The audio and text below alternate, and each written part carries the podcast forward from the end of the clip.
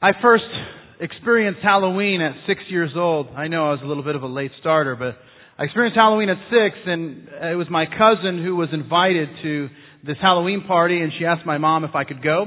My mom said yes, and so we drove to the place. I got there, it was this house, and what I noticed was that I was the only one not wearing a costume. I mean, it was kind of a weird thing. Now, I gotta uh, give you the understand. You gotta understand. It was 1979. If you can believe that that time actually existed. It was 1979. We walk up to the house like ABBA is blasting in, in the stereo. All right.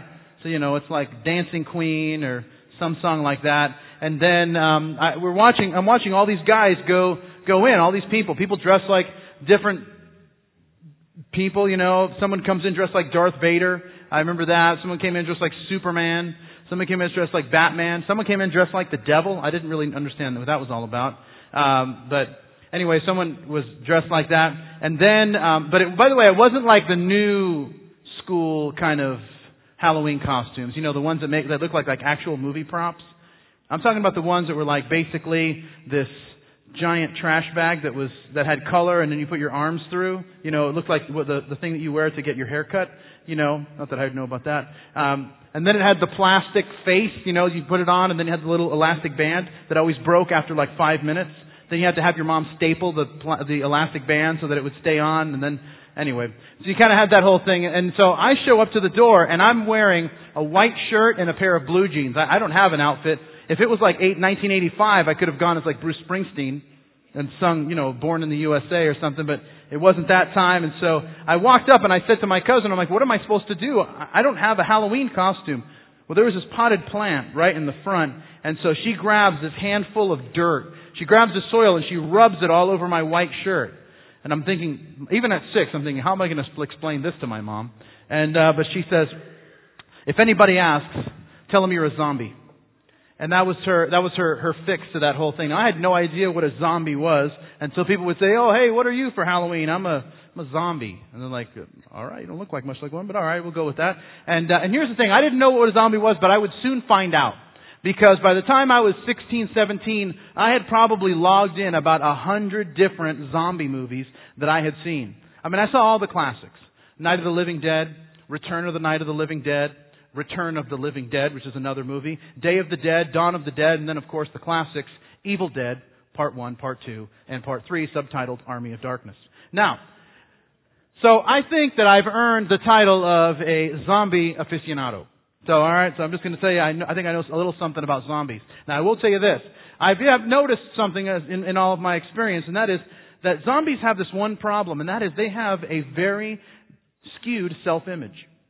You say, what do you mean? The the big problem with zombies is that they are under the impression that they're alive when they're actually dead. That's like the whole problem. That's the cause of all the zombie movies, all the problems that come up, is that you have these zombies, they think they're alive, but they're actually dead. You see, could you imagine the problem that would be if it wasn't a person, but it was actually a church? That there would be a church that thought it was alive, but it was actually dead? You see, that's exactly what's taking place in the church that we're going to look at today, a church called Sardis. The same thing can actually happen in a Christian's life. That we have a name that we're alive. We have a name that we're, we're, titled the name of Christian, the one who, Jesus, who rose from the dead. But could you imagine that if we actually looked below the surface, that even though we had an, an outward appearance that we're alive, we'd actually be zombie? We started a series a few weeks ago entitled It's the End of the World as We Know It. And we're working our way verse by verse through the book of Revelation. And we're now making our way to chapter 3, and we're in the middle of explaining and going through these seven letters written to the seven churches. And the thing that we've noted is, and we've been talking about this each week, and it's important for us to understand, is there's really like four applications when it comes to each of these churches that we go through. There's what's called the near application. The near application simply means that there was a particular church in that particular time in that particular city that Jesus wanted to address. This morning we're looking at the church at Sardis, so it's that church in Sardis at that particular time.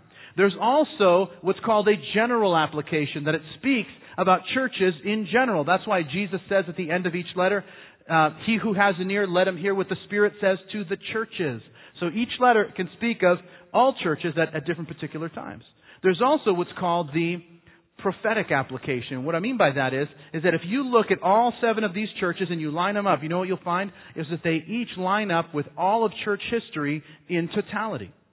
But then there's Uh, what I think is probably the most important one, and that is the personal application. And that is that we can read these letters and glean and learn what Jesus wants to say to us in our lives. You see, the church we're going to look at today is once a church that was the epicenter of spiritual health and vitality. In fact, people would look on at that, this church at Sardis and say, man, if we could just be like Sardis, man, that would just be amazing. If we could be like that church, that would be amazing. People, Christians, looked on at the Christians in Sardis and said, man, if we could attain to that kind of spiritual maturity, man, we would just have it made. It would be amazing. But you know what happens? Is that Jesus now has to talk to this church, and here's what he ends up saying to them. He says, You have a, this understanding, this idea that you're alive, but I've got to tell you something. You're actually dead. And this church, that this letter becomes more of an autopsy of a church that has died, but they simply don't know it, than a letter that's written to a church that's alive and active. And I think what's so important for us to understand and so important for us to note is that it has direct application for you and for me. And that is what happens in a person's life that starts out with this great relationship with God, with spiritual health, spiritual vitality. They are alive spiritually. They're alive to God, but then something happens over the course of time and they start going zombie. How, how does that happen? I believe there's actually three differences that you see between a Christian that's alive, a church that's alive, or a church or a Christian that's gone zombie. Three in particular. We're going to start in chapter 3 in verse 1 of Revelation. Here's what it says. It says, And to the angel of the church in Sardis write, These things says he who has the seven spirits of God and the seven stars. He says, I know your works, that you have a name that you're alive, but you are dead. Be watchful and strengthen the things which remain, which are about to die, for I have not found your works perfect before God. Now, if you pause there and give me your attention, here, here's the first thing that we need to know that's so important uh, the, about the living, if you have your outline handy. The first is this, is that the living have a pulse. The living have a pulse. There's something that's, that's driving them, that they're passionate about, something that makes their heart beat fast. Can I ask you this? How many of you have seen the movie Weekend at Bernie's? Right. Oh, look at that. Most of us. All right. Now here's the deal. What's the problem with Bernie? He's dead. He's going all these places. They're trying to act like he's alive, but he's gone. He's dead. It's over. And this church is the ultimate weekend at Bernie's church. They're going through the motions. They're kind of propping him up in the chair. They're giving him a drink to hold. But listen, they are done. This church had a name that they were alive. They had a reputation that this was the church that you wanted to be a part of. This is the church that you wanted to be like. But here's the thing. As Jesus begins to speak to them, he simply says this. He says, listen, there's nothing that's burning in your heart. There's nothing that you want to experience more in your relationship with me. You've gotten set in your ways, and now that's where rigor mortis begins to set in spiritually.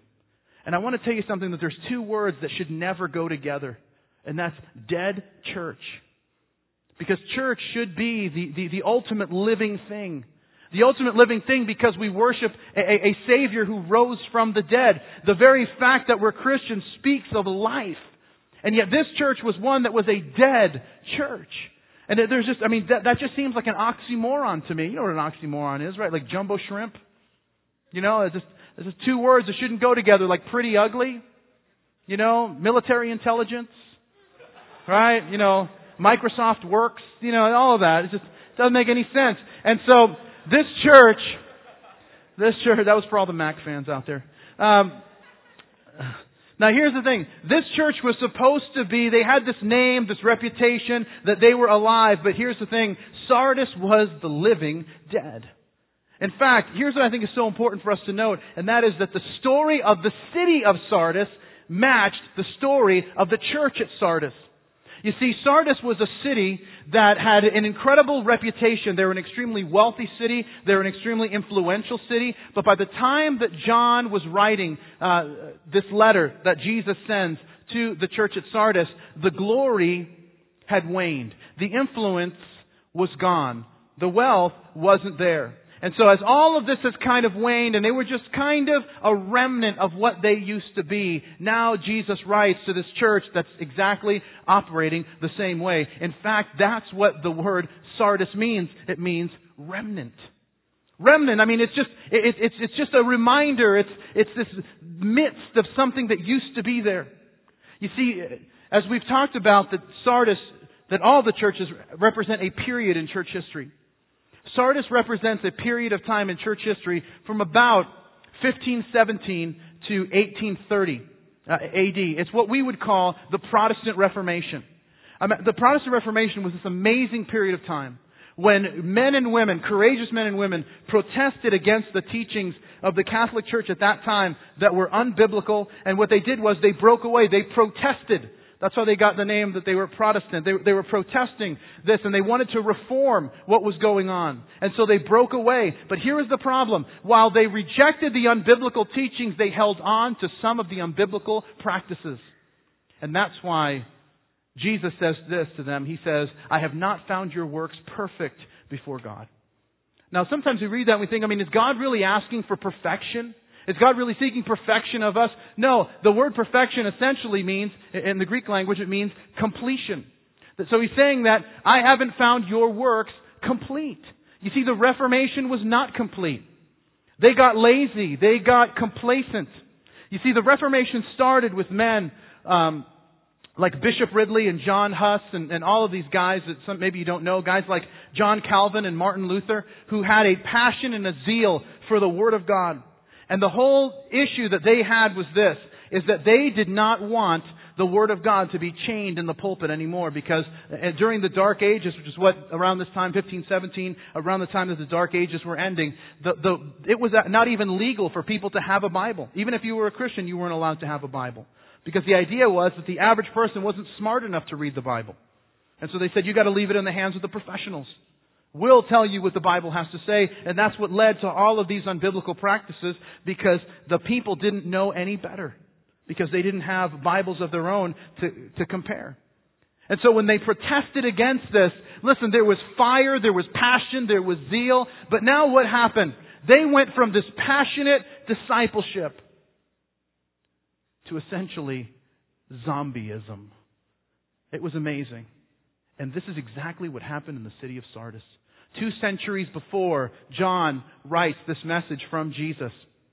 The city of Sardis, who they thought were impenetrable, they sat on a thousand foot bluff that no one could uh, conquer. In fact, history tells us that they didn't even set watchmen out at night because they said no one will ever be able to conquer this city. So what did they do? They got lazy, they got apathetic, and one night, when they weren't watching, they were conquered, they were taken over. And the thing is, is that here's the deal. This can happen to you and me. It can happen to you and me. What do I mean by that? Here's how it works. You see, maybe some of us come in and we experience the service and maybe at some point in time we've given our life to Jesus in, in one of the services and God starts working in our lives and we're at the place where it's like, I will never miss a service. I'm going to go back and listen to every message ever been taught in this church for the last eight years and you're just so passionate and excited about what God is doing that you see yourself growing. But then here's what happens. Then you miss. Then you decide to not get into uh, uh, uh, one of our growth groups. Then you decide, well, I'm just going to skip my Bible reading for today and tomorrow and the next day. Well, I know that people are inviting me to go to this place, and ah, I don't know if I want to do that. And then here's what happens the passion, the zeal, the life, the pulse, it starts to wane a little bit. And then next thing you know, before you even realize, here's what's happened. You wake up one Sunday morning and you say, I don't want to go to church.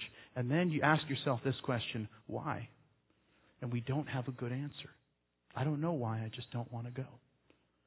And listen, some, we don't have any idea how subtly that can creep in to our lives, that we can lose the heartbeat that we once had and end up like zombies.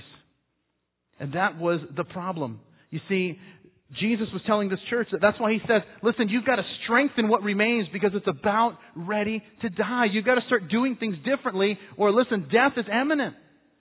Reminds me of the story that's told about this couple that go to see a doctor because the husband is, is really ill. He, they do all the tests on him and, and all of that. They get the diagnosis and as they ask them, as the doctor asks both of them to step out, he says to the wife, he says, could you come in for a moment?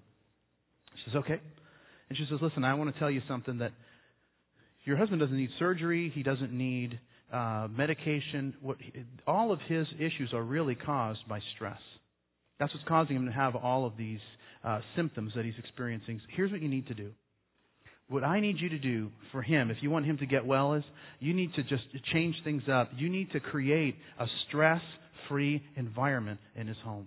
I mean, he doesn't need to be nagged. He doesn't need to be told what to do. I mean, seriously, you've got to just, you know, don't like dump a bunch of chores on him. No yelling, no screaming. I mean, you just, this, his, this, your home needs to be a place of total peace.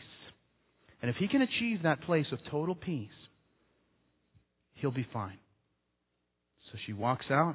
Husband standing outside, wondering why God asked to be outside. And he says, Honey, what did the doctor say? He says, Honey, the doctor says you're going to die. So,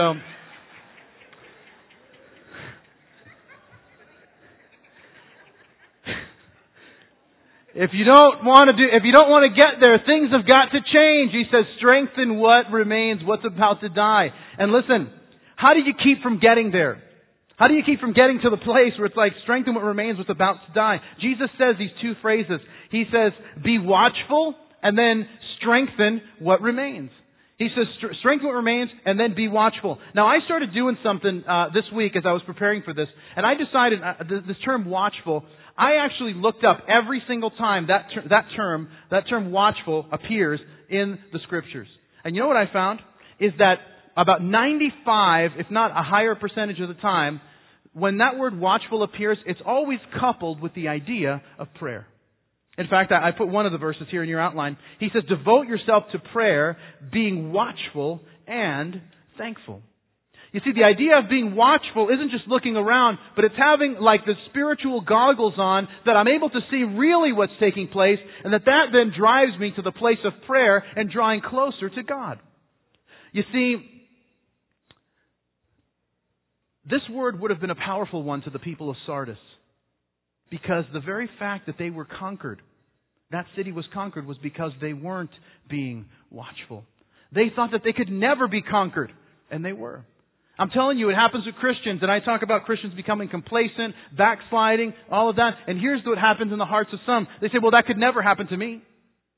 I mean, you don't understand, Pastor. I, am I'm, I'm reading the scriptures. I'm here every week. I'm doing everything that I'm supposed to do. That could never possibly happen to me. Well, listen to what 1 Corinthians chapter 10 has to say. He says, Therefore, let him who thinks he stands take heed lest he fall. If you're standing, great, but be careful. Because if you're not vigilant, you may fall. Listen, we remain watchful by strengthening our faith. I love what it, you can just jot this down. This isn't it's on your outline. It's in 2 Peter chapter 1 verse 10. He says he says this. He says, "Therefore, make your calling and election sure, by which if you do these things, you will never stumble." Understand what, what he says there. That if we will actually commit ourselves to making our calling and election sure that we are connected to God, drawing close to God, and building up our faith, he says this, he gives us this promise that you're not going to have to worry about stumbling and falling if you're continually drawing close to God. Because listen, I've never met a Christian who's gone zombie, who was involved in the spiritual disciplines that the Bible teaches. What are the spiritual disciplines that the Bible teaches? There are five. It's worship. That's why we devote almost half of our time to worshiping God. It's Bible study. It's prayer. It's fellowship, spending time with other believers who can build us up. And then sharing your faith, reaching out to those who don't yet know Christ. And listen, I've never met, never met a person who was actively engaged in all, in these spiritual disciplines that the church has taught for two millennia now, and then seen them go zombie. It just doesn't happen. Because it's, it's, it's the promise that the book of Second Peter gives us that if we will do this, listen, we won't experience the stumbling. We won't experience going from this place of having a pulse to this place of being about to die spiritually. Here's what Hebrews chapter 12 says. It's in your, in your notes. It says, At the time, discipline isn't much fun. It always feels like it's going against the grain. Later, of course, it pays off handsomely for its for it's the well trained who find themselves mature in their relationship with God. So listen, the idea is, is that if you want to get your pulse going, if you want to have, be at the place of spiritual vitality and life, you've got to get involved in the things that strengthen your faith. But Jesus doesn't stop there. He continues in verse 3. This is what he says. He says, Remember therefore how you have received and heard. He says, Hold fast and repent. Therefore, if you will not watch, I will come upon you as a thief and you will not know what hour I will come upon you. For you have a few names in Sardis who have not defiled their garments, and they will walk with me in white, for they are worthy. And if you pause there and give me your attention, the, the first thing is this, is that the, the living have a pulse, but the second thing is, is that the living have a personality. What do I mean by personality? I mean that there are things, characteristics to the living that define them. Now, I have a, a two-year-old uh, at, at home who has this little personality. Now, uh, you know, Mia is our first, and we really thought that she'd just kind of go with the flow. Let me tell you that that's not the case. She likes to go with the flow as long as it's her flow. You know, she's great as long as we're doing what she wants to do. And and so, you know, she's got these ideas. You know, she has this little personality that's like she's going to do whatever it is that that she uh, that she wants to do. And, and and we, you know, you have these expectations, right? like we were having a little girl, I thought, man, we're going to have this little girl and she's going to want to like snuggle up against us and give us hugs and kisses all the time. Uh, yeah, not so much. Um, you know, she's like, and Carrie says, you know, Bob, she's exactly like you. You know, she doesn't like to be touched. You know, she's like kind of, she wants her own space. She wants to do her own thing. And so, but you know, she's just like you. She loves to wrestle. She loves to joke. She likes telling jokes. You know, I mean, if you, she, she'll tell you a knock knock joke. She knows those. Uh, all, you know, she likes that. She likes surprising people. She likes to sing and play guitar with me, you know, because I give her my electric guitar and I play the acoustic guitar, and then we sing like Twinkle Twinkle Little Star and other other fine hits uh, that'll be hitting. That'll be that my record will be dropping soon. Um, but but what happens is this: is that you know, I mean, this is this little personality, right? It's just amazing to me. In fact, when we told her that we're having, a, she's going to have a little brother, um, she says, I tell her that you know, hey, you're going to, you know, we're that mommy's baby is, is a boy. You're going to have a brother. And I said, what should we name the baby? And she goes like this. She goes, um, Mia Applejuice. That was the name that she says. And so when she refers to the baby, she refers to the baby as Mia Applejuice. Um, it's like, Mama, that's not a great name, but you know, once again, it's not, I can't even go there because she gets upset. But the thing is this, I mean, there's like, people have personalities, and here's the thing that's amazing. Churches have personalities too. In fact, churches should have this one defining characteristic that overarchingly describes who they are. Uh, that whether that's a church, whether that's a person, and what is it? It's one word, holiness. Holiness. What, now, I hear that term, but what does that mean? Holiness really essentially means wholeness. That you're not a person who's divided, but instead you recognize that in the Greek language, the, the word holiness simply means this something that's been separated for a special purpose. Something that's been separated for a per- not just common use, but it's something that's for very, very special purposes. You see, holiness is recognizing that God has called us to something very, very special, to something very, very unique. In fact, uh, you can just jot this down. This is in 1 Thessalonians chapter 4, verse 7. It, uh, it says, Paul writes this. He says, For God did not call us to be impure, but to live a holy life. You see, that's the very nature of what it means to be the church. The word church in the Greek language, if you're a note taker, you want to jot this down, it's the Greek word ekklesia. The word ekklesia means this, called out ones. That is, people kind of called out of the mass of, of people, called to a specific, a specific purpose and a specific function.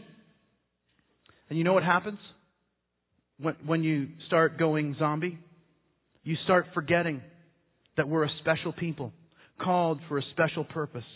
And to lose that is to lose the very personality that God has given to us. In the book of 1 Peter, here's what Peter would say. He would say this to us as believers. He would say, But you are a chosen generation, a royal priesthood, a holy nation, his own special people, that you may proclaim the praises of him who called you out of darkness into his glorious light, who were once not a people, but now are the people of God who had not obtained mercy, but now have obtained mercy. You see, this was the special calling that they had, and they had lost it through apathy. And here's what takes place. Sometimes there will be this apathy that's created in, in our lives for whatever reason, and then we'll try to kind of regain the magic, so to speak, with rituals that we, imp- that we implement into our lives, thinking that that's going to be what's going to do it. I mean, and that's what happened in the Protestant Reformation. In the Protestant Reformation, what took place was they started to lose that. And then they just said, well, we've got to now formalize this and let's, let's kind of just turn this into some rituals. And as we turn it into rituals, that'll kind of bring the fire back and bring the glory back that we once had. And it didn't work. You see, in, it, it's kind of like if, if, if, you're married or in a relationship, it's kind of like telling, uh, you know, going to see that special someone and then reading them a note that you wrote for them. You know, sweetheart, I love you. I think you're the best. I think that you're better uh, than pancakes with lots of maple syrup and bacon. You're better than bacon, sweetie. I love you. You know, they say that. Now, that might actually work once. I don't know on who, but it might work once. But then what happens is this, is that then what do you do? Well then imagine the next day at the same time you say, honey, you're the best. You're better than bacon. You're better than maple syrup and pancakes. And then the next day, it doesn't have the kind of the same effect. But you kind of have this, well, I'm going to tell her the same thing every day. I mean, that's exactly what took place. I mean, think about it. That's sometimes what we do with prayer, right? We say, well, I don't know what I'm supposed to pray, so here's what happens. Here's what the church does. The church says, well, we'll just print out some prayers for you. And that's what happened in the Reformation. That's what happened in the movement in the Catholic Church that they tried to break away from that they didn't. They said, well, what we'll do is we'll have the professionals come up with the prayers. And once the professionals have really perfected the prayers, now we'll just give them to you to be able to read them. And I'm sure it will be very heartfelt because it did not come from your heart. Um, it came from somebody else's mind, some other group, some committee that came up with the prayer that was, you know, perfectly correct and all that. And, and listen, it was death because it did not give them the vitality that they once had. That's why Jesus says this Remember how you heard and received? What was it that they heard and received? They heard and received the Word of God. That's why I was saying that the, that, was the, that was the gift that the Protestant Reformation gave to the world, is that they actually took the Bible from behind the pulpit, so to speak. They unchained it from the pulpit and gave it to the masses. Because as people couldn't read the Scriptures, now they were given the Scriptures to read, and that was the thing that ignited their passion. And so the reformers were the ones that as the Bible, as the printing press had been invented in 1450, now Bibles were being printed and being disseminated throughout the earth. It was amazing. But what happened? But see, what happened was is that what started out with passion had now begun to wane into ritual. And it didn't really matter anymore. You see, that's one of the reasons why, for me, I'm, so passionate about each of us bringing our Bible to church. You say, no, it's okay. I have little notes that you give out.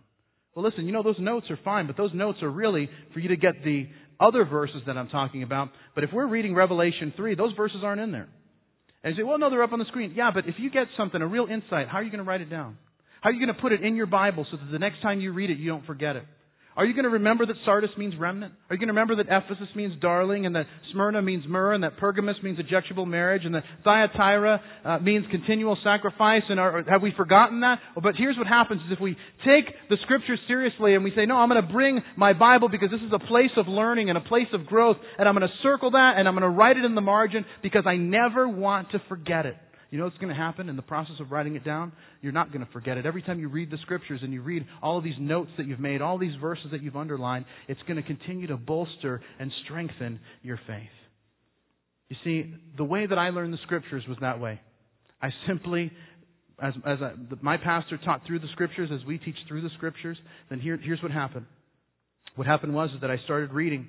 And as I started reading, I started writing stuff and I kept growing. Listen, the, Psalms would say this in Psalm 119, verse 92. It says, If your instructions hadn't sustained me with joy, I would have died in my misery. I will never forget your commandments, for by them you give me life. You see, what was the problem? We have a dead church. And the dead church, what's Jesus saying? You need to get back to the scriptures because the scriptures are what give us life. But see, that fire that they had began to wane. And can I, can I just be real honest with you? Some of the things that I see in, in, in, Protestantism, and I mean, in the scope of things, we'd be considered a Protestant church. But here, here's the thing. I mean, when I look at what's happening in Protestantism today, I'll be honest with you, it makes me absolutely sick. You see, when there are Protestant ministers who stand before congregations and, and actually don't believe that the Bible is inspired, there's a problem.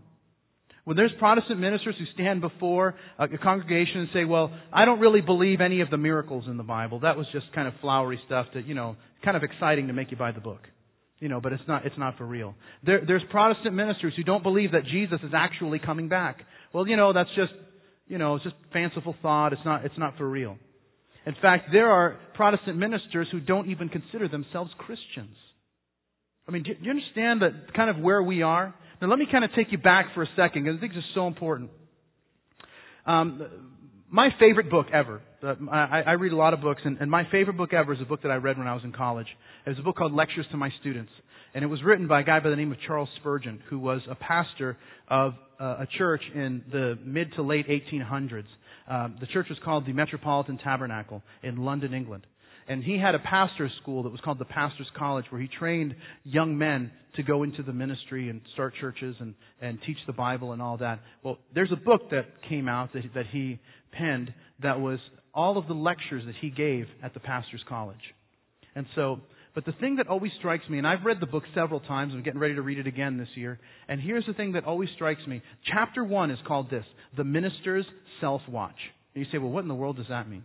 The whole point of the chapter, now remember, we're talking about the middle of the 1800s. We're talking about 150 years ago. The first chapter is about if you're going to go into the ministry, you need to make sure that you're a Christian.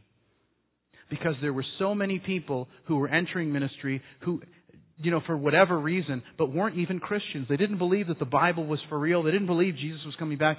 And so this guy, who was probably the most influential pastor on the planet at the time, he had a church of 5,000 people, and he preached to them every week without the use of amplification. There's no microphones at that time. There's no speakers. He just preached. I mean, and he was, he was a big guy, and so he just went for it. I mean, it was, and it was great stuff. But here's the thing. But the thing was is that this guy has to write a chapter about ministers actually being saved, being Christians. I mean, what's that all about? It's the Sardis mentality. It's that what began with vitality has now turned into zombie. And that's exactly what, what took place. You know what happens here? It's what happens when a church loses their sense of calling. They forget why it is that they exist. They forget that the church exists, first of all, to glorify God. That's why we exist. But secondly, we exist to fulfill the Great Commission. The Great Commission that Jesus gave to go into all the world. I have it there in your notes. Jesus would say this. He would say, Go therefore and make disciples of all nations, baptizing them in the name of the Father and of the Son and of the Holy Spirit, teaching them to observe all things that I've commanded you. And lo, I'm with you always, even to the end of the age. And what happens is, is that whenever a church forgets that, they forget the reason for which the church exists. They start turning inward, and then when they stop realizing that it's to bring life to the lifeless, they end up losing their life themselves. When we started our church, we started this church, my wife and I, when we uprooted our whole lives and moved here, we did not know one person in the city of Miami. But we knew that God had called us, and we were following the call of God. We came here because we wanted to establish a community, a church of full of people that cared about those who didn't yet know Jesus. And listen, here's what I can tell you is that many of you are here, many of you have come to know Jesus, and, and here's what we can be very thankful for that the people that began to call this place home caught on to that vision that we exist to glorify God and to reach people who don't yet know Jesus. Now, let me kind of explain it this way. Maybe this will make sense. Um, how many of you like Peeps? Any, any fans of Peeps here? Yeah. All right. Here you go. There you go. Incoming. Um, here you go. We got some. We got some folks here. There you go. All the way in the back. There you go. Insurance doesn't cover that if it hurts you. Um, here you go. That's a good catch. So here's the thing: is that we started our church, right? We started our church, and here's what it was from the very beginning. From the very beginning. All right. From the very beginning, here's what it was when we started. We said, hey, if you're going to come to church, here's what you need to do. You need to make sure you bring your peeps. You need to bring your peeps every single week. People that are far from God. People that don't know Jesus. People that need to know Jesus. People that are living a crazy kind of life. People that are that are hanging out, people that are saying, "Hey, I have I, I'm I don't know what the Bible has to say. I don't know anything about God. I don't know any of this stuff." And here's the thing that we said from the very beginning is that we exist to reach your peeps who don't yet know Jesus. And here's the thing. And here's what happened. Now here's why this is so important and this is why I'm throwing around candy. Is because three weeks from today is Easter Sunday. Three weeks from today is Easter. And not only is this the most important day of the year for Christians, because it's the day that we celebrate the fact that we have a faith that's alive and real. That Jesus Christ rose from the dead and is sitting on the throne right now. But here's what we also understand. Is that as Christians, this is the day that people who are far from God are most open to coming to church and hearing a message of hope, a message of the gospel. And so that's why, listen, every year when around Easter time, we pull out all the stops and we do whatever it takes to reach people who are, who are far from God because this is maybe the, the one day of the year where those who would probably say no 51 other weeks of the year will say yes this time. And listen, that's the amazing thing about peeps, isn't it? Is that you can't just have one.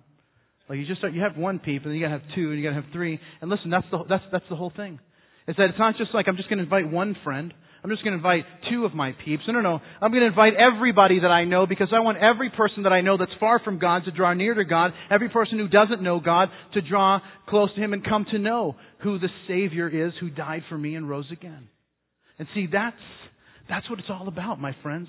A person who is actively engaged in reaching their peeps and reaching people that are far from God, here's what you'll find. That is a person who is alive. But when I stop caring is when Jesus starts saying, listen, the things, you gotta strengthen what remains because it's about to die. Listen, you know what happens? Do you know that each year, 1,000 churches in America close their doors? That is, close their doors never to reopen, that it's done. The church is, is done. 50% of churches in America are in decline. That is, that however many people were attending last year, less are attending this year. And see, we're, we're, we're like this incredibly blessed people, and sometimes we don't even realize it. That our church has grown and God has blessed our church and we've been able to reach so many people that, that we're in like the top like 2% of churches in America. And, and, and the thing is, I mean, we don't talk about that or whatever. No. And here's the thing, and this is why, why I, I, we can clap for that, but here's what I think is so important. Honestly, glory to God for the fact that, that, that we, we seek to be a people that God has put in our hearts a desire to reach people that don't yet know Him.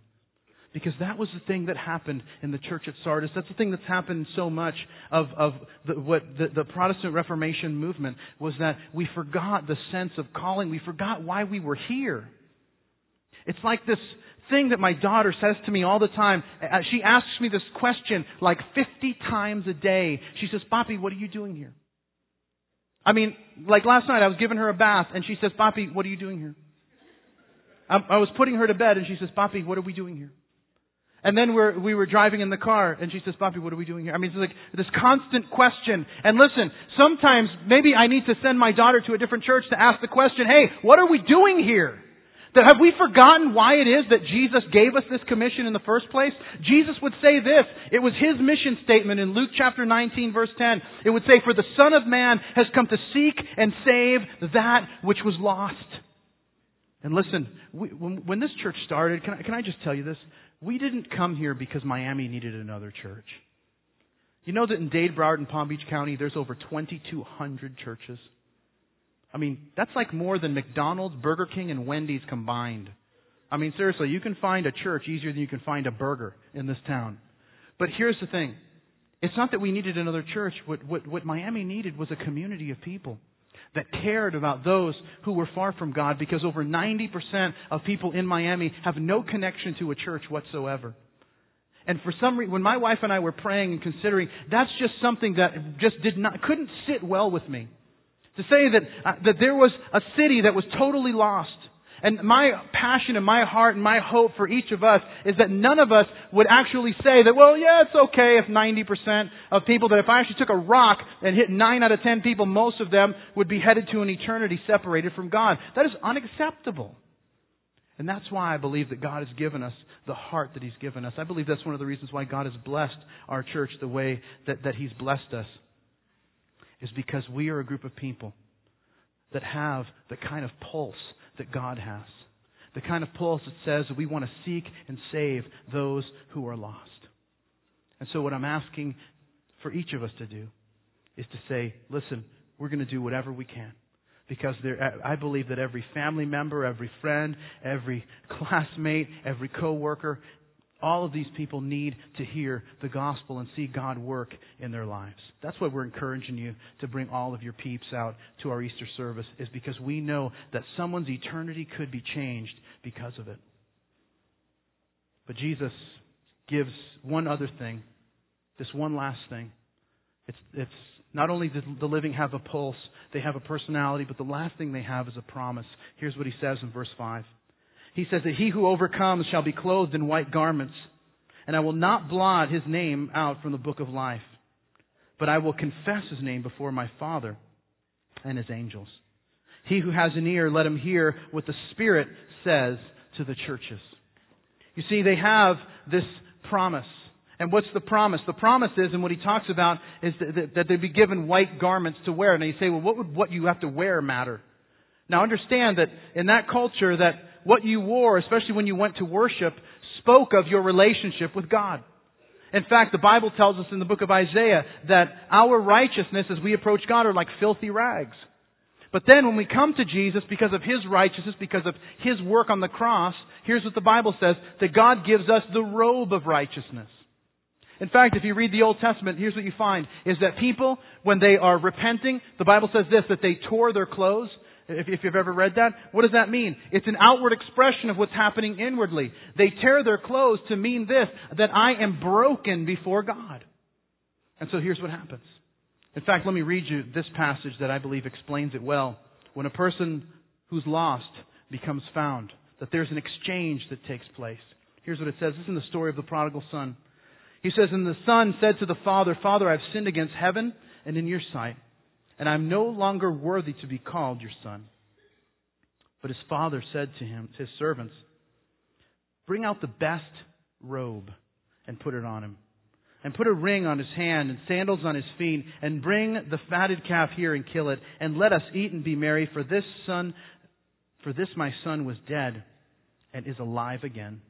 He was lost and is found. You see, maybe that's the situation that we're in. We're in the situation of Sardis, where there's some of us, and we've maybe got a name that we're alive, but truth be told, we're dead. Truth be told, I mean, there's no life. Truth be told, there's no response. Truth be told, there's nothing really happening spiritually. And here's the promise that this verse says is that as we can come back to the Father, that He'll give us the robe of righteousness and say that, listen, you may have been dead, but now you're alive.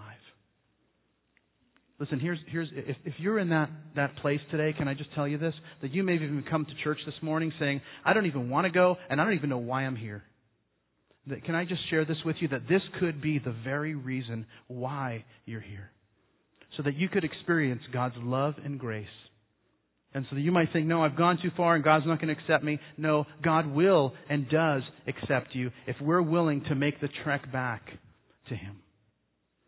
You see, there came a, moment in the story where, in the prodigal son, where it says that this, this son, he came to his senses.